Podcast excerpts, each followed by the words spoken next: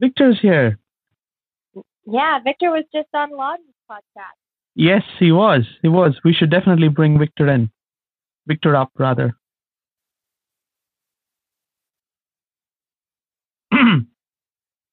I've just sent an invite to Victor, so I'll make you the mod as well, uh, Jojo. Victor, I've just sent you an invite to come up. Hey, Victor, how are you? Hi, Arun. I'm great.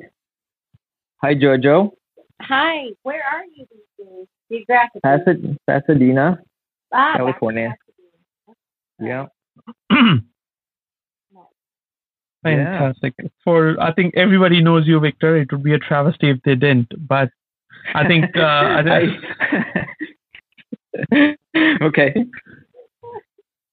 but but for those who actually don't know you yet, uh, I think sh- uh, you should you should give uh, Victor as a good friend and a former colleague uh, and uh, a great fr- a great friend of mine and Jojo. But that's the only personal intro that I want to give. Do you want to kind of say a few things about yourself, Victor, to the people who are the uninitiated to speak off? Thank you, Arun, for the invitation. I am a CEO of Medipace, a company that develops sacral modulation technology for inflammatory bowel disease. And I'm also at another company called TRI, which develops non invasive uh, neuromodulation devices for gastrointestinal diseases. And overall, I am in the field of bioelectronic medicine which Arun, you know really well, since we both worked at GSK and Galvani on multiple bioelectronic applications. And uh, because of that work, I am very excited about these tiny autonomic nerves in the body that can really help in a lot of diseases. Thank you. Great, thank you. And we actually, Arun, I don't think we're going to talk about it just yet, but we actually have a project in the works um, I think it's going to be pretty exciting. So we haven't we haven't talked about this uh, um, about how we're going to talk about this publicly. So I, I say we can leave it. We'll decide how we're going to launch it in a couple weeks um, and start talking about it. But um, definitely stay tuned here on bioelectronics. And then um, Arun, should we get into? Oh, well, Victor, are there any updates on Medipace and what's happening there with with um, what you're doing with Jiande Chen and the company there?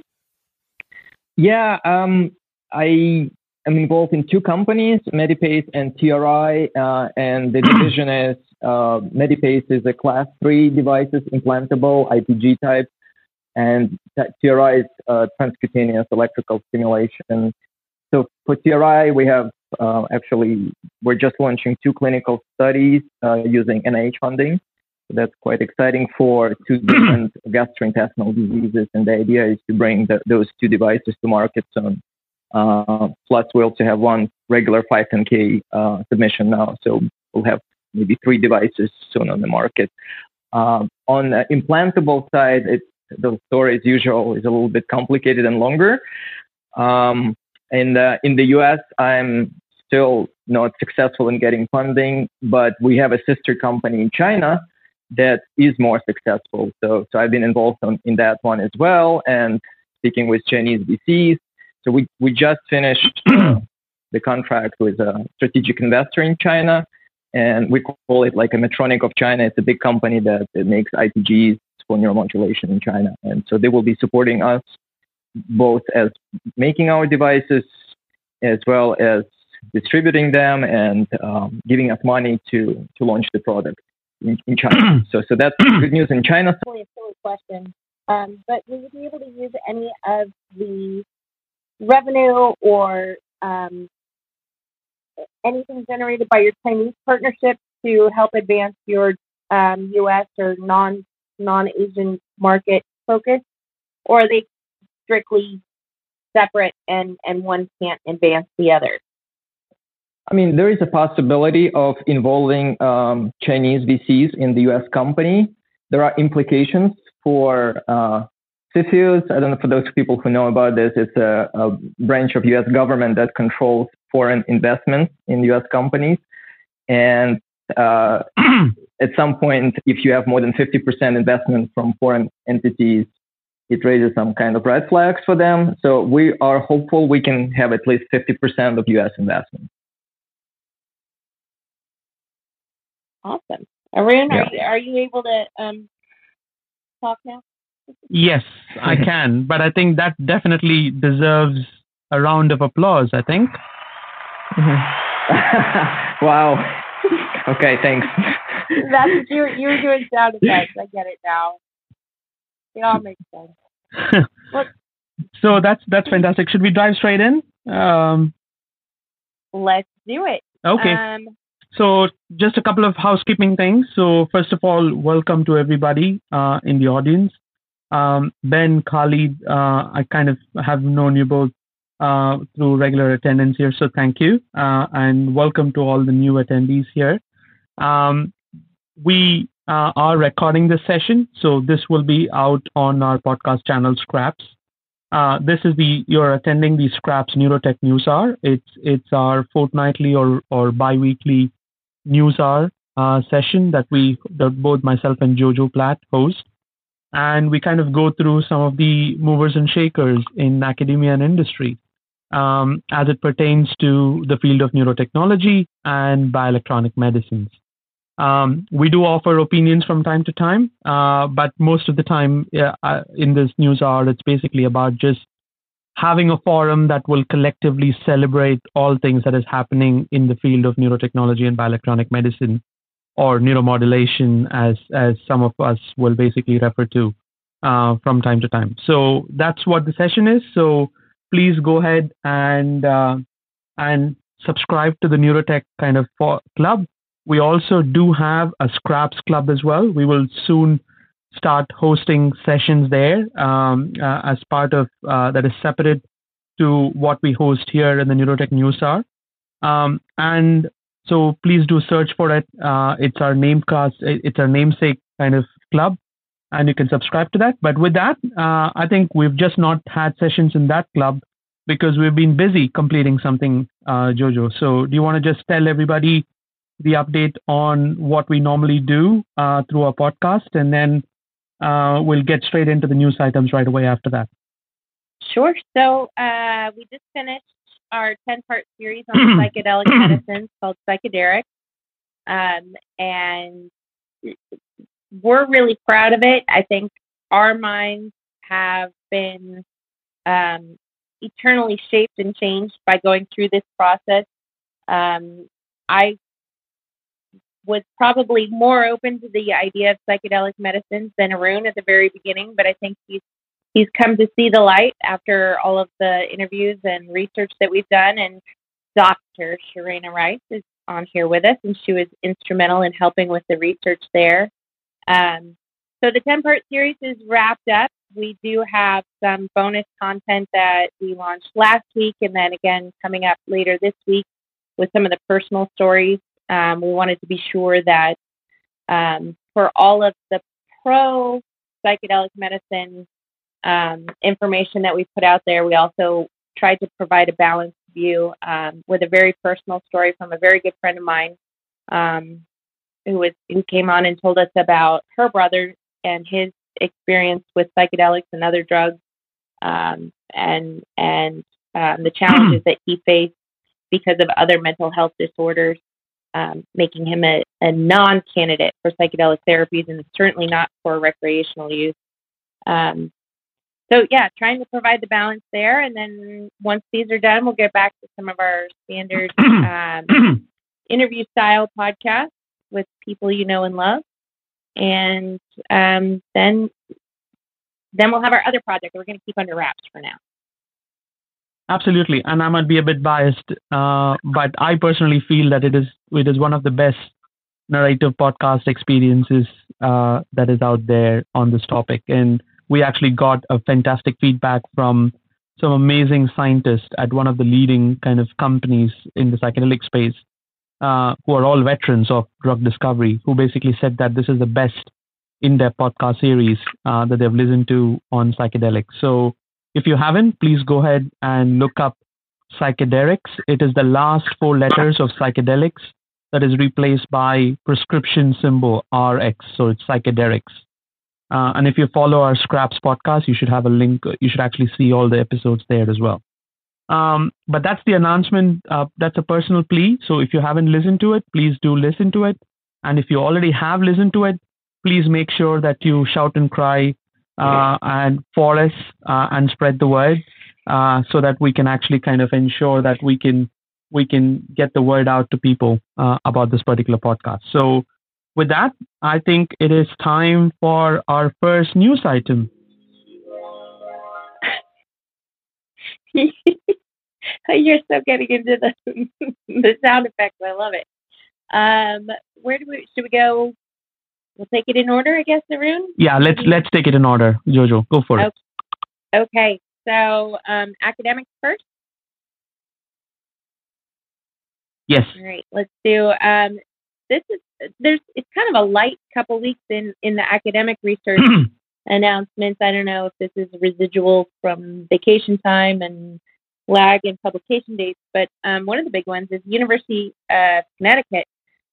Um, definitely making a push in their engineering departments. They hired 13 new faculty members at varying levels, um, several of which are um, in biomedical and electrical engineering. Um, I think maybe only one MECI, um, which is a strong signal that they're trying to to up that department and and increase their name and awareness in the and possibly the art area of research and neurotechnology and bioelectronic medicine. So hopefully we've got some um, fresh fish to go after. And if you're out looking for a partnership or a collaboration, definitely looking to see what they're doing. I would guess that along with the hires comes some sort of funding that they can use to get them up and running. So it's um, maybe a good place to go to go looking for collaboration. um, next up, I'm a little bit scatterbrained this week, and I do apologize. Oh. Oh, before we go there, before we go there, yeah. Uh, I think this is almost the the third center that has just come up in the last kind of 18 months or 12 months, isn't it? With respect to Oregon, uh, University of California, uh, and UConn now kind of going big in the field of, of neurotechnology. Yeah, well, uh, University of Oregon and the Knight Center there, and then the um, Karen Moxon's new center at UC Davis. Those are specifically neurotechnology focused or um, centers. UConn wasn't so much of a center as just a vibe I picked up on their announcement with 13 new engineering faculty. It does seem like they've got a um, a focus in the area, but they haven't announced an actual center. Yeah, but but but th- but this is going to be a great start for for a center uh, for a university that that basically has very few faculty there. So it's a fantastic time to actually have uh, young talent come up through the ranks here on the academic side. It'll be fantastic to watch. Yeah. Um, Arun, I'm going to ask you to um, bring Hubert up. I happen to know he's either on a flight or catching a flight. Um, but we did have some news this week that involves Hubert yet again, um, and that is the BlackRock investment in Hubert's technology and the ANI device. Um, and Hubert never sleeps. Exciting. So yeah, he, he either is traveling or is giving lots of talks, or he's always kind of uh, doing something important. So Hubert, he's welcome. Gonna be, he's going to be the first research volunteer for some of the uh, jet lag applications that DARPA's working on. I'm going to guess. so sorry, I can't talk. I'm on a plane, but uh, just wanted to join in with him. Sorry. Oh, no worries, Hubert. Okay, we thought we'd try. Um, so, so with your permission, we might actually insert a few other details that are probably not so factual, Hubert. So you might just have to put up with it. Yeah. Totally. Hubert's going on a on a hiring spree, and he's giving away free money to everybody on this call, unless you speak now. Just kidding. All right. Um, so BlackRock, I, I, I did since we're on the subject before we we move back over to to some of the other headlines. Um, BlackRock is definitely since their investment from Peter Thiel's group and, and others They got that fresh $10 million a couple months ago, and they're really doubling down on a lot of different initiatives. I like that they're staying focused in, in the brain technologies and, and implantables, obviously, is their, their sweet spot. Um, but they've, they've kind of been the silent, the silent, uh, I don't know, titan under the seas, and now it looks like they're they're ready to push forward in a much more public, much more of a leadership role in this space. What do you think about what they're doing, Arun? Yeah, I completely agree. I think I think they're also kind of realizing that that I think doing things just in the brain uh, kind of core BCI kind of space itself is not going to be enough, and it's fantastic to actually see them push into kind of other disorders, and especially one that I think uh, people like Hubert, etc., have kind of worked so hard, especially with with the hearing disorders, etc. I, I, I think it's a great great place um, to apply the technology and and then see what happens because I think having spoken with Hubert kind of offline about some of these things in terms of challenges, I think just getting a higher resolution kind of uh, interfacing with some of the regions of the brain that that mediates hearing and and those type of signaling there is going to be very very crucial. So uh, yeah, this is exciting, and I'm glad that uh, Dr. Lim is right and center in the thick of it. Yeah, I'm going to go one step back again with the non-science part of this. Um, I've gotten to know Marcus Gerhardt, the uh, co-founder of BlackRock, lately. And what I really appreciate, I, I've sent a couple people his way um, and are working at BlackRock now.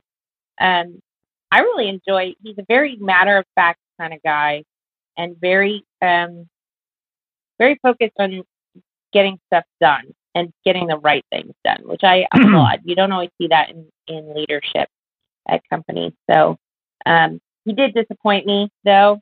Sadly, he uh, was part of my faculty for this week's Cleveland uh, Neurodesign Entrepreneurs Workshop, which is part of why I'm so scatterbrained. All well, I'm always scatterbrained, but more so this week.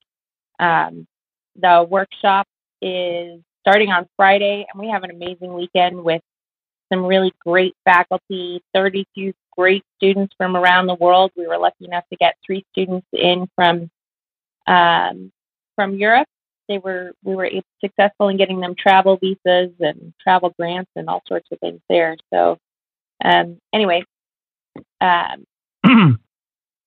Marcus Gerhardt was supposed to be on our faculty. He couldn't make it at the last minute, so he's sending a, an ambassador, David Hoagland, who's uh, a little bit newer to our space, but pretty impressive nonetheless. Um, deep in the medical device market. Um, you guys should keep an eye out for him. He's definitely hiring if that's of interest to you guys. Um, so take a look there. Um, and I think that's it for academic stuff. Yeah, and I think on, on just that part alone, uh, just in terms of just because we at Scraps are about kind of dissemination of factful stories and information about science and scientists and innovators, uh, I think there is a fantastic kind of podcast episode that that uh, that Marcus Gerhardt actually did with uh, the Paradromic CEO Matt Angle uh, on the Paradromics kind of podcast. It's called Neurotech Pub, if I'm correct. Uh, that is a good listen uh, uh, with with those guys there. I think it's it's a fantastic, good podcast if you're solely interested in the brain-computer interface space because that's what the focus of the companies are. but it's it's a really good place to actually kind of get a lot of kind of in-depth information about companies and, and how things have gone from academia to industry, etc. So definitely look that up, and that's a great source of information on companies like BlackRock, etc. Uh, at this point of time. So I just want to kind of put that out there because it's important for us to kind of we are fostering a community here, and as and when new information is available, um, we just want to kind of give a shout out to people uh, in the area uh, for doing a good job on those those fronts. Yeah, so we have um, Matt Angle's Paradromic podcast that you should go listen to with Marcus, and then Victor's episode that was just out on um, Ladan's podcast. That's Neural Implant Media, so check that one out too. Um, on the industry topic, this one again on the management side, but I think it's a strong signal of what's going on with electroCore. They just promoted one of their board members Um, he's been on the board since I believe April of 2020, um, but they promoted him to chairman.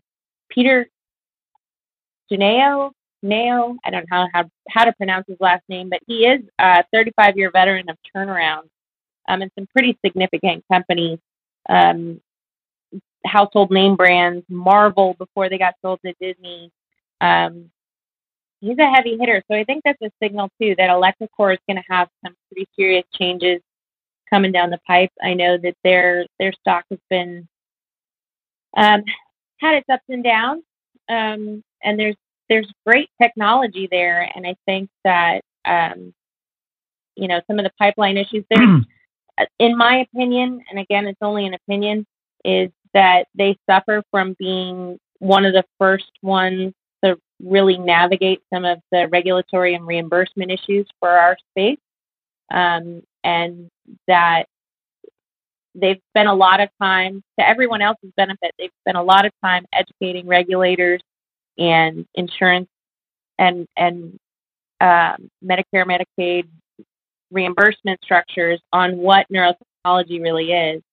And I, I think we all need to take a moment and say thanks for, for that heavy lift because we're all going to have to do it at some point. And now, thankfully, the people that we're going to encounter are better educated about what neurotechnology can do and what we're all about. Yeah, and I think for for other people who in the audience who aren't very familiar with what uh, what electroCore does and something that we need to do now, Jojo, if I can take the liberty to do so, is to inform people what electroCore does for people who are listening to this information for the first Go time. for it. So electroCore, so within the body there are multiple nerves that mediate function. If you want to listen to a lot of information on how the vagus nerve, I think again Victor's podcast episode with Ladan is a great example of that. So please go and listen to that. But one of the key things that this company electroCore that we just spoke of, which actually has a new CEO, uh, is doing is uh, stimulating the vagus nerve using a handheld device uh, through it as a transcutaneous stimulation.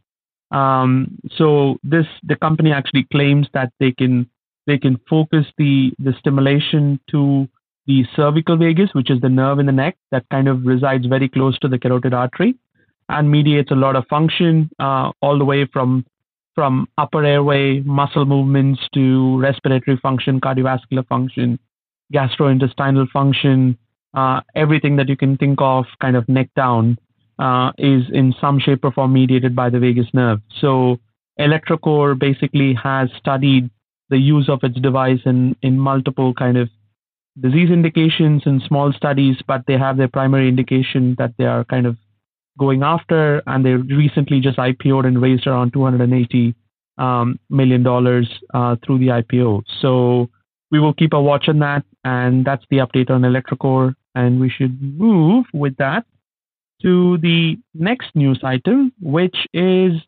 interestingly the intersection of data, neuroscience, and neurotechnology. So, what's that, Jojo? Yeah, so um, Labs, Brian Pepin, the founder and CEO of Rune Labs, came on with um, a seed round announcement for um, last, I believe, August or September. September, um, and they raised a couple million dollars there. But they have just announced their Series A at 22.8 million. Um, and these rounds are definitely getting bigger. That used to be a a very healthy Series B, and now Series A is coming in at 23 million. Um, that was led by Eclipse Ventures, um, which is is uh, I believe they're new to the mix um, this time around, and they put a board member on uh, who wasn't previously there, and then their their other investors, Digitex and um, sorry Moment Ventures, also participated in the round. So Brian and, and company there are doing a really great job. I think um, the other um, data players, Blackfynn, they're they're doing pretty well too. Obviously, different players, different spaces, but putting the focus on data, I think, is really important. We've got um, a really cool segment actually at the workshop this weekend called "What to Expect When You're Expecting Data," which I'm really excited about because I think there are a lot of things that get overlooked when we're when we're playing in that space. I think the opportunity to monetize data as a, an additional revenue stream is is something that companies should start thinking about, um, along with the obvious data security, um, privacy, architecture. You know what's happening when it's transmitted, all of the ethical considerations around data. Anyway, I digress. So, um, congratulations to Rune on a 23 million raise. Did you say Arun or Rune? Uh, did you raise 23 million and I didn't know about it? So I think I think it's also important. yeah, I mean, I, w- I would have loved to kind of if I had 23 million, I would be in, investing uh, with that 23 million. I wouldn't be keeping it to myself for sure.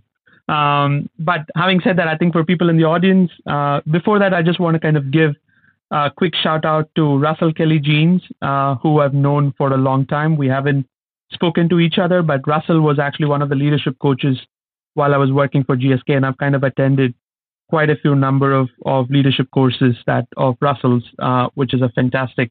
Uh, he's a fantastic guy, and and and his leadership workshops are, are awesome. Uh, so if you need to kind of connect with Russell, uh, hit him up directly here.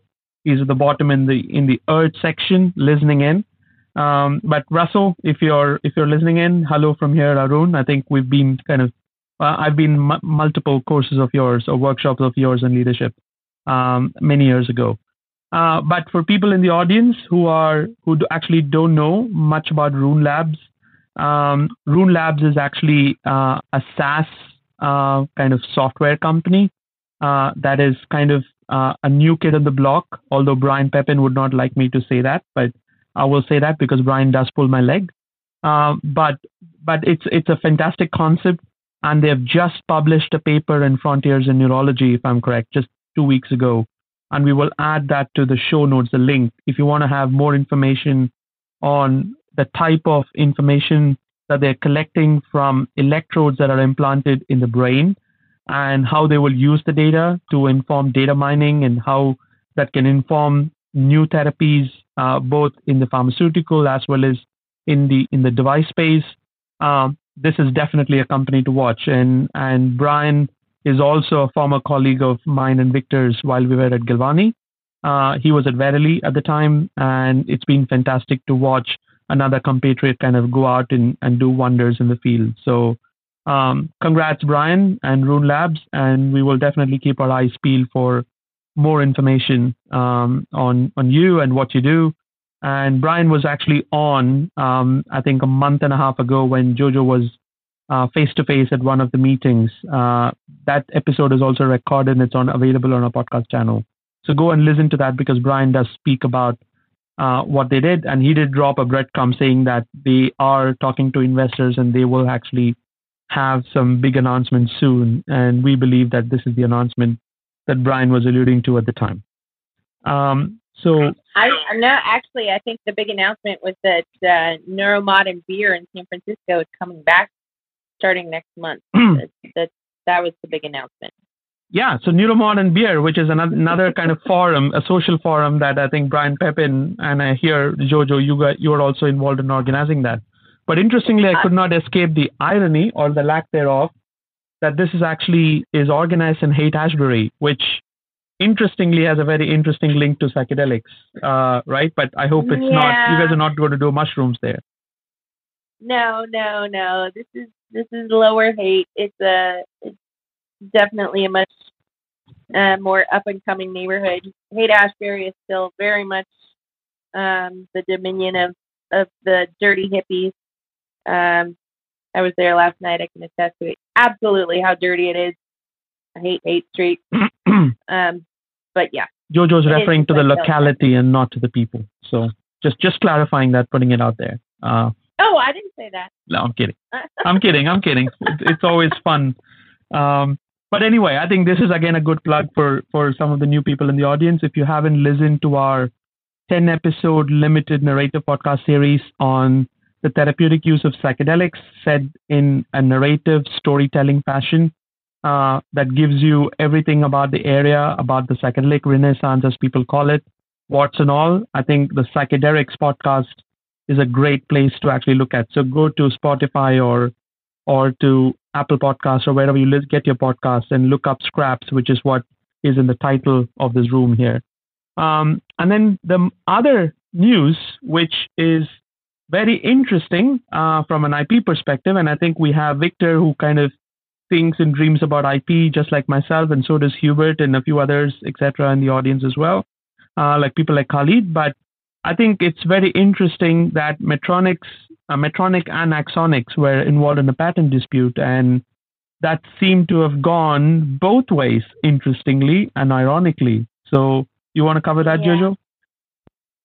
Yeah, I think um, I believe it was Medtronic who first sued Axonics. Axonics turned around and countersued over patent disputes. Um, the, the review board agreed to hear six patents.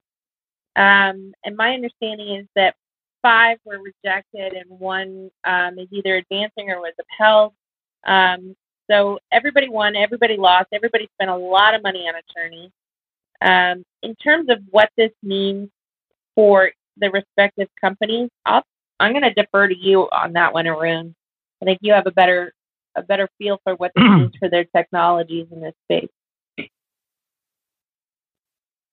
And Victor too. I'd love to hear your take on it. Victor, have you heard the news? What is what is your feeling, or have you kept tabs with it? Um, I haven't heard about the latest, but I, I did uh, review those seven patents earlier because they also concern me working in the same area uh, of sacral neuromodulation. Um, yeah, uh, what it looks like is that the judges upheld two patents, right?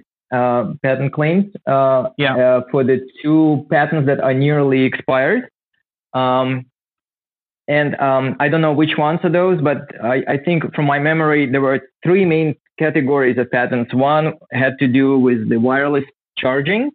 Another one had to do with the um, which incidentally is one of the core technologies of Axonics, kind of sacral stem, and which was claimed to be their differentiation over the traditional kind of pacemaker-like can and a lead stimulator that Medtronic was employing in its in its sacral spinal root stimulator uh, called product called InterStim. So go for it, Victor. Go. I didn't mean to kind of interject. Right. Just Al- wanted to kind of- Although, in, in uh, I just wanted to mention that uh, I don't think that neither company has really done anything unique with char- charging. yeah, charging, inductive charging has been around since 80s and 90s. So, um, yeah, the other two claims I think were kind of smaller. One I think had to do with controller design, and one had to do with leads, if I remember correctly. But um, I don't know which two patents were upheld.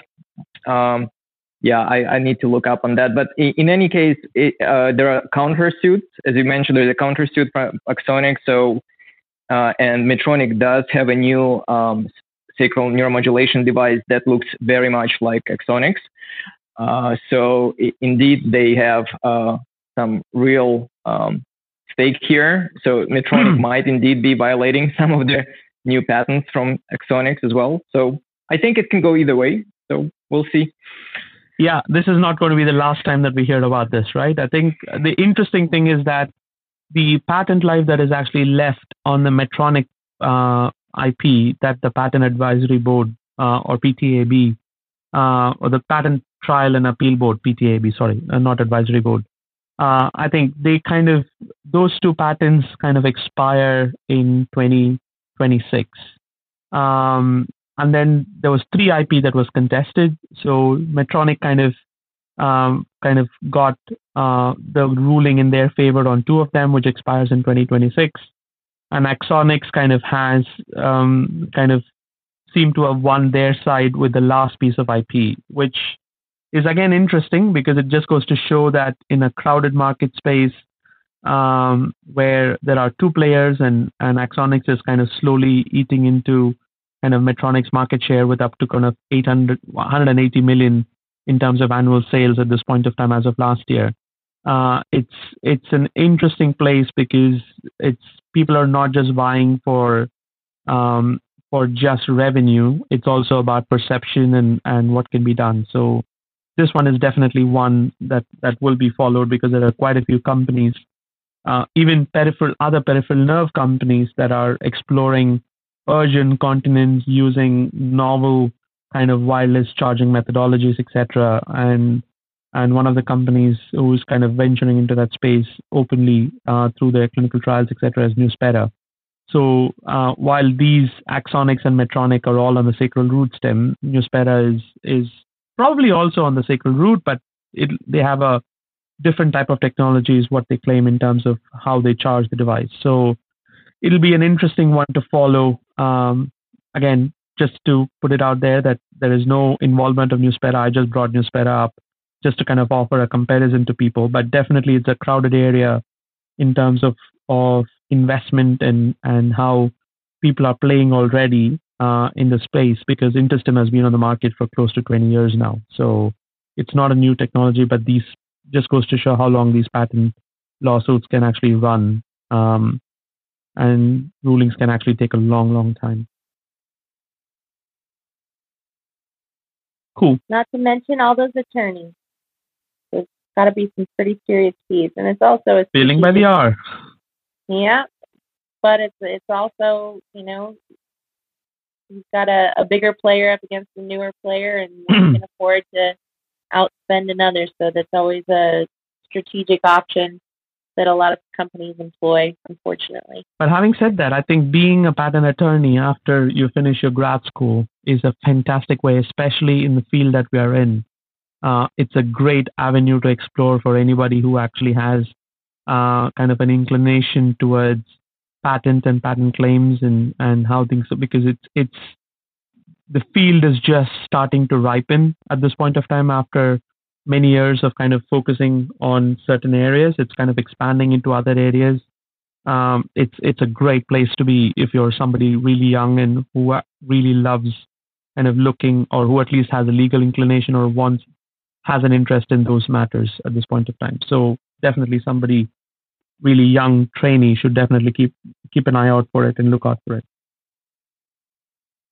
Yeah, why not go get your master's, your PhD, and your and your JD. All you know, student loans be damned. And with that, Jojo, I think we have Khalid Ishaque uh, join us. Kali, thank you so much for being a very loyal uh, joiner to this clubhouse session uh, week in week out. So really appreciate that, and just want to kind of say hello. But uh, I think you kind of raised your hand, so over to you. Yeah, thanks, thanks, Jojo, thanks, Arun. Uh, you know, yeah, uh, enjoy a lot all your all your uh, re- uh, research and all your commentary. Now, I just wanted to comment on, on this patent discussion. So it reminds me a lot on what happened between uh, uh, Boston Scientific and Nevro uh, as well. And what typically, you know, you, the newcomer comes in, challenges the incumbents. Um, you know, you try to invalidate uh, the, the, the, prior arts, prior patents. You you fight all the way through while you're filing your own patents.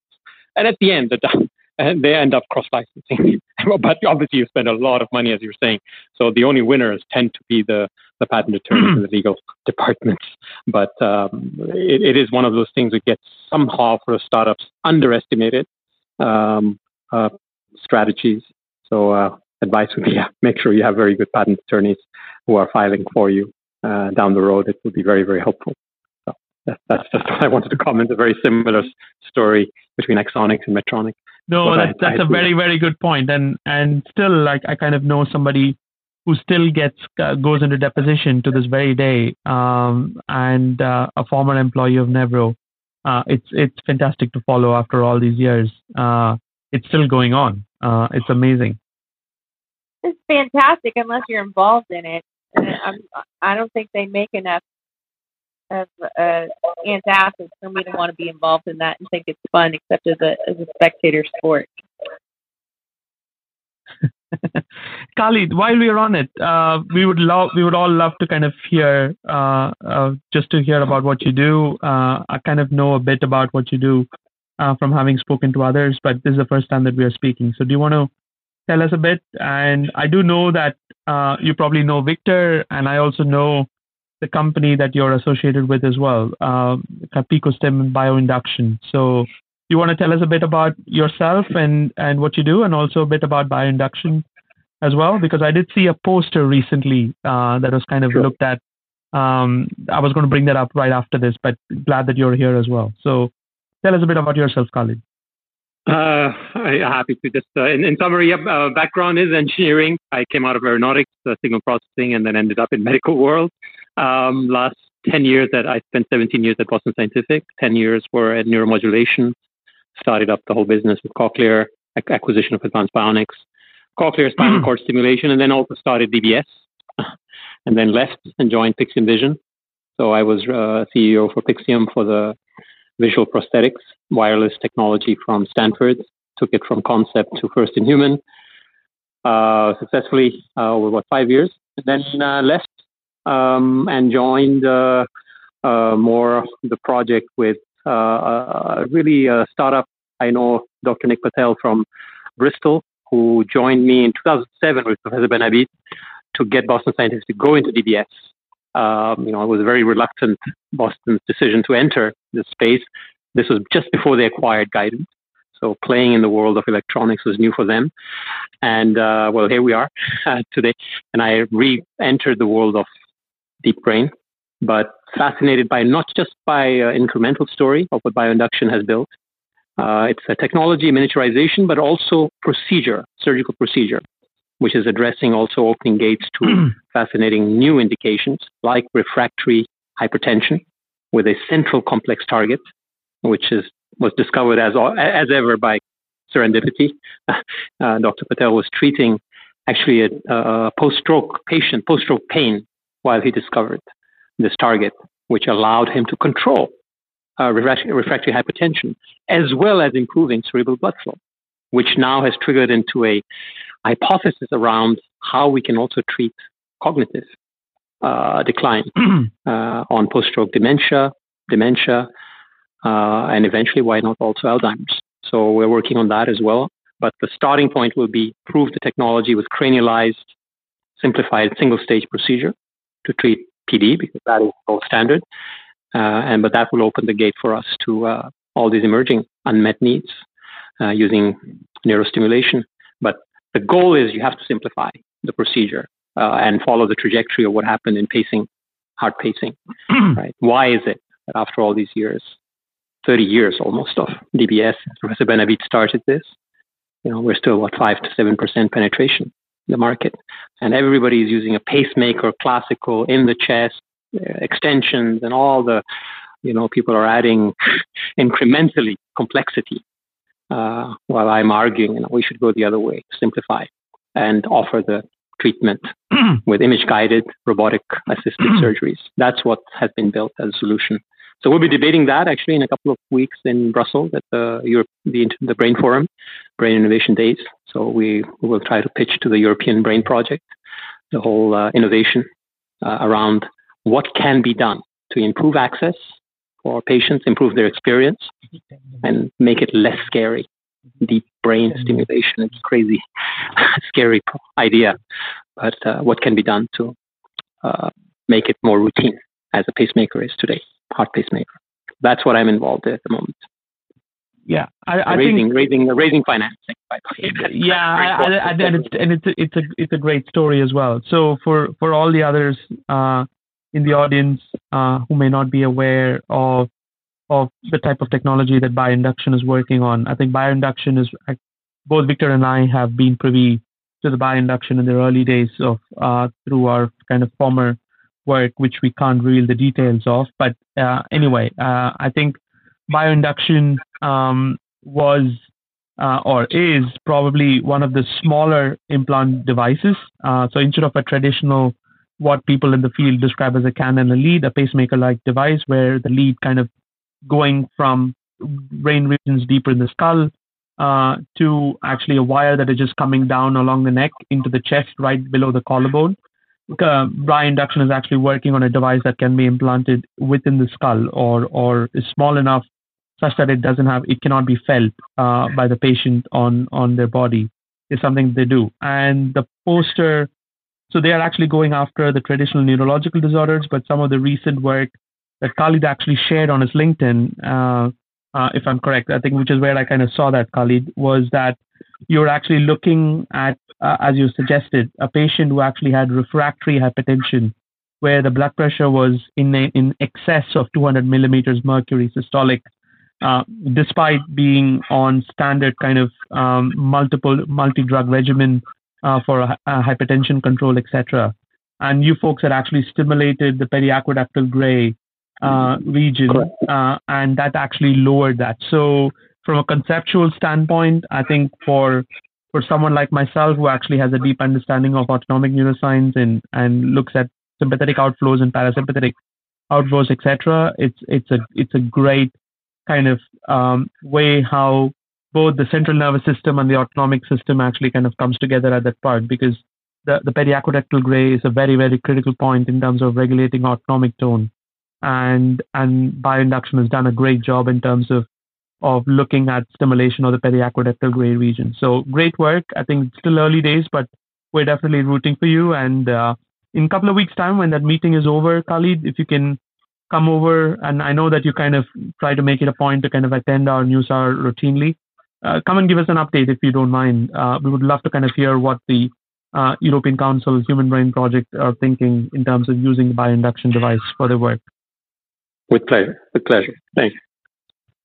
And I, I like I like your mm. approach of, of wanting to make brain surgery and deep brain surgery a little less scary for the people that, that are going to go through it because I think we take for granted on our side of the fence that that it's the normal everyday Joes. This is a very scary thing. I mean, they were raised with the the axiom, you know, what you're doing isn't brain surgery, as as holding up brain surgery is the gold standard of one of the hardest things to accomplish. And um, you guys are doing it, and and I I appreciate your standpoint of of um, putting the patient into the mix of how you consider um, what this looks like for them and from their perspective. So thanks for that. That's awesome. Cool. So I think we should go to the uh, next item, which is which is the Tivic Health. Uh, you know the CEO there, and you also have we also have some news to share in terms of what they're doing uh, at this point of time with respect to their IPO. So go for it, Jojo. That's the next news item. Yeah. Um, so we're still really actually we're waiting and and we don't have an absolute date yet, but um, all of the paperwork is in order for their IPO. It looks like they're setting a price between five and six dollars a share, um, which is is really modest, I think. Um, and I think as as they they draw these funds from the open market, that they'll be doing some um, pretty amazing things in the future. I think that what Jennifer Ernst has done um, with with her team there. On it's a remarkable story. Um, you know what, Arun, we we should have her on the podcast because I'm not sure that she's actually told this in a broadcast format. But I mean, she raised she she built the technology. She got the company up and running on a really modest budget, a really smart but um, lean team. Um, and I think that it's a story that should be told in our field because she also adopted a direct to consumer market or a direct to consumer model rather um, that's been very successful for them and I think they're going to capitalize on it and do some more. Um, so I'm really excited for them. Um, uh, this is obviously not a stock program. We're not giving any stock advice or telling you to buy anything, but um, I, you know, keep an eye out. I think it'll be um, something to to, to watch what they're doing. Yeah, absolutely, and I think and I think we should definitely reach out to Jennifer to come and uh, and ask if she wants to come and tell tell the story of how they kind of went from an idea to market here. But uh, yeah, Tivic Health is basically uh, a company that is again using uh, uh a transcutaneous stimulation device to actually target inflammation uh, again, which is very close to what uh, Victor Pikov is doing, but on a, on uh, I think probably on a different set of nerve targets, etc. So um, I think that's the news on Tivic Health. And with that, I think we're down to the last news item, uh, right, Jojo? So this, yeah, this one's all you. This is um, you, you, um, this has definitely been something you've been talking to me about for a while. So I'm gonna let the rest of the world hear too. So I think this is probably the time where you actually people will actually hear Arun from being the the kind of being the factful reporter of information to actually giving my scientific opinion. And I think people should probably brace themselves for it. Uh, with that, warned. yeah, you've uh, you've been warned, but at the same time, uh, I'm just going to give the highlights right now. Uh, we are actually planning uh, a very in-depth kind of information looking at this, uh, uh, looking looking at this next particular topic, etc., just to kind of inform because I think the market's kind of going nuts at this point of time with respect to kind of companies looking at at sleep apnea, especially obstructive sleep apnea. So. Uh, we will cover a whole lot of information in terms of what it means and, and etc. But the most the news item that that we wanted to cover, and then my comments after that is that Nyxoah just got their FDA breakthrough designation, uh, looking at their um, kind of wirelessly chargeable, uh, externally chargeable kind of bilateral hypoglossal stimulator uh, in a patient group with obstructive sleep apnea. What is interesting, um, and it's a very important kind of achievement for them, so I think we should definitely celebrate that in the spirit of doing it. Um, but I think what is also important to realize is that FDA breakthrough designations are something that is given to disease indications and to particular companies, which basically are catering to diseases with high unmet need. I think that is one of the major criteria. Uh, there is no doubt in anybody's mind that obstructive sleep apnea, uh, where patients literally stop breathing uh, at least uh, um, uh, close to kind of 10 to 15, uh, I mean, close to kind of 40 times in an hour, etc., can actually be pretty scary. and it also raises a lot of risk factors in terms of people developing stroke, atrial fibrillation, diabetes, hypertension, a whole gamut of those things. But what is really interesting is that um, all the way from the late 90s, there was this company called as Inspire Medical, which is now publicly traded. They actually developed the hypoglossal nerve stimulator, and their stimulator is kind of a closed loop device, which basically senses using an impedance sensor that is implanted on the chest wall to basically detect uh, the patient is not breathing, and then it turns on the stimulator on one side. Basically, it's it's it's the stimulator is actually implanted or the nerve cuff or the electrode is implanted on one side or one hypoglossal nerve, which basically stimulates the nerve such that instead of the tongue falling back on the airway when the person is sleeping with gravity, uh, it actually kind of protrudes the tongue out such that it actually keeps the airway open such that the patient doesn't stop breathing. Uh, and they've been really successful and they've also IPO'd. When they IPO'd, it was close to around kind of 400 uh, i think it was about 700 million but now they're valued uh, the market cap is around 6.2 billion as of last time i looked at it.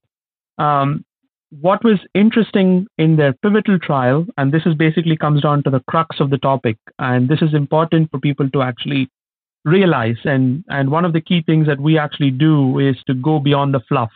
And one of the important things that the psychedelics podcast has taught us is to kind of dig deeper and we feel much more comfortable doing that in the field of bioelectronic medicines and, and neuromodulation, neurotechnology, is that the Inspire device, according to the pivotal trial and all the uses that we've seen in the area based on published information and clinical trial data, is really based on the fact that it caters to uh, a subset of the population uh, that basically have the collapse of the tongue from the back, back, sorry, the front to the back, which is called as anterior posterior collapse. Um, and that's you expect that because the tongue only moves forward and back. It doesn't move sideways or anything else. So the tongue is only there towards the, the, the it's really there towards the front of your of the person, uh, uh, right? Uh, and there's only one tongue in everybody. Uh, what um, Nyxoah has gotten its breakthrough designation is for um, for doing the trial in patients with concentric airway collapse. And I've checked that. I thought it was probably uh, an, a mistake on the press release on one of the websites. I kind of went back to Nyxoah's press release. I did go back and check on a whole series of publications that Nyxoah actually had. Went through a lot of the clinical data, and I also spoke to one of the uh, clinicians that I know of in the area who also is a very eminent hypoglossal nerve implanter as well. Um, I think at this point of time, it is stretching it, uh, in my opinion, that Nyxoah can actually address patients with concentric airway collapse because it only affects the movement of the tongue, and there are 20 odd muscle groups apart from the tongue uh, in the upper airway. So we're going to do a much more in-depth kind of information looking at all of this in our podcast very soon. Uh, but I think that the information is great, but I think people will need to kind of look at this with a pinch of salt. And I'm very, very curious to see what data Nyxoah actually had uh, that isn't published so far, with most of the publications being very recent in the last kind of three years or so.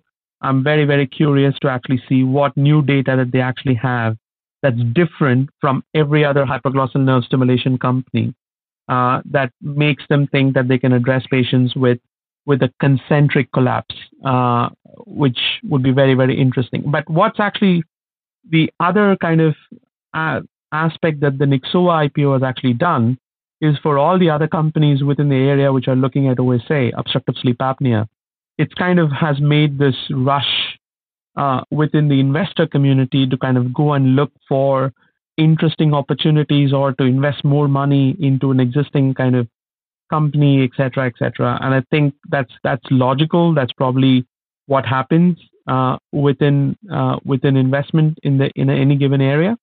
But I think uh, it just probably needs. So I think we're going to take a very sports radio or sports analyst kind of approach here, and really going to dissect out into a podcast episode to actually say why we believe that it possibly may not work for concentric airway collapse based on the existing data and if and when new things with a caveat that there might be data that we haven't seen, but at the same time, rationally just stimulating purely hypoglossal nerve on both sides may not necessarily affect patients with concentric airway collapse. But but, but more on that very soon. But I'm I'm putting my neck out and and will will post this information. Uh, but as it anything in science, it's about learning in the process. So I'm sure we will all learn uh, but I'm just going to do a very ana- analytical kind of approach to that, and that episode should probably come out in probably the next two weeks or so.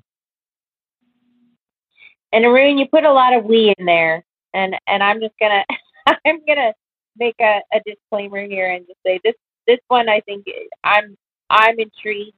I definitely I'm on the side of wanting to learn more. I'm not going to be um, adding a whole lot to this scientific conversation. I will definitely be there to stir up the pot and cause problems. Um, but Arun, I'm I'm making it known now. This one's all about the science, and this one's all about you. Yes, it is all about me. Yes. yeah. Well, it's important to have opinions, right? An opinion does not necessarily have to be expressed only in journal articles. It can also be expressed in ways, and I think it's about democratizing the information and making it available to everybody uh, and going with what the data actually has to show. So I'm just going to rely on the data, the the clinical trials and information that has been published so far. So we we will see, um, and I and I let people make the judgment. And if people kind of eviscerate me at the end of the day after listening to all of it, so be it. That's the beauty of of putting the information out in public, right? So uh, it's it's peer review uh, on on an hourly basis, which is what it is, and and I'm happy to kind of do that. Awesome. I yeah. I think I think that I'm I'm looking forward to this one. Fantastic. All right. So with that, yeah, we at the top of the hour. I've got another meeting. I I think we covered everything though. We just got it all in. Yep, absolutely. And thanks so much to Victor, uh, Hubert, and Khalid uh, for joining here us uh, here on stage.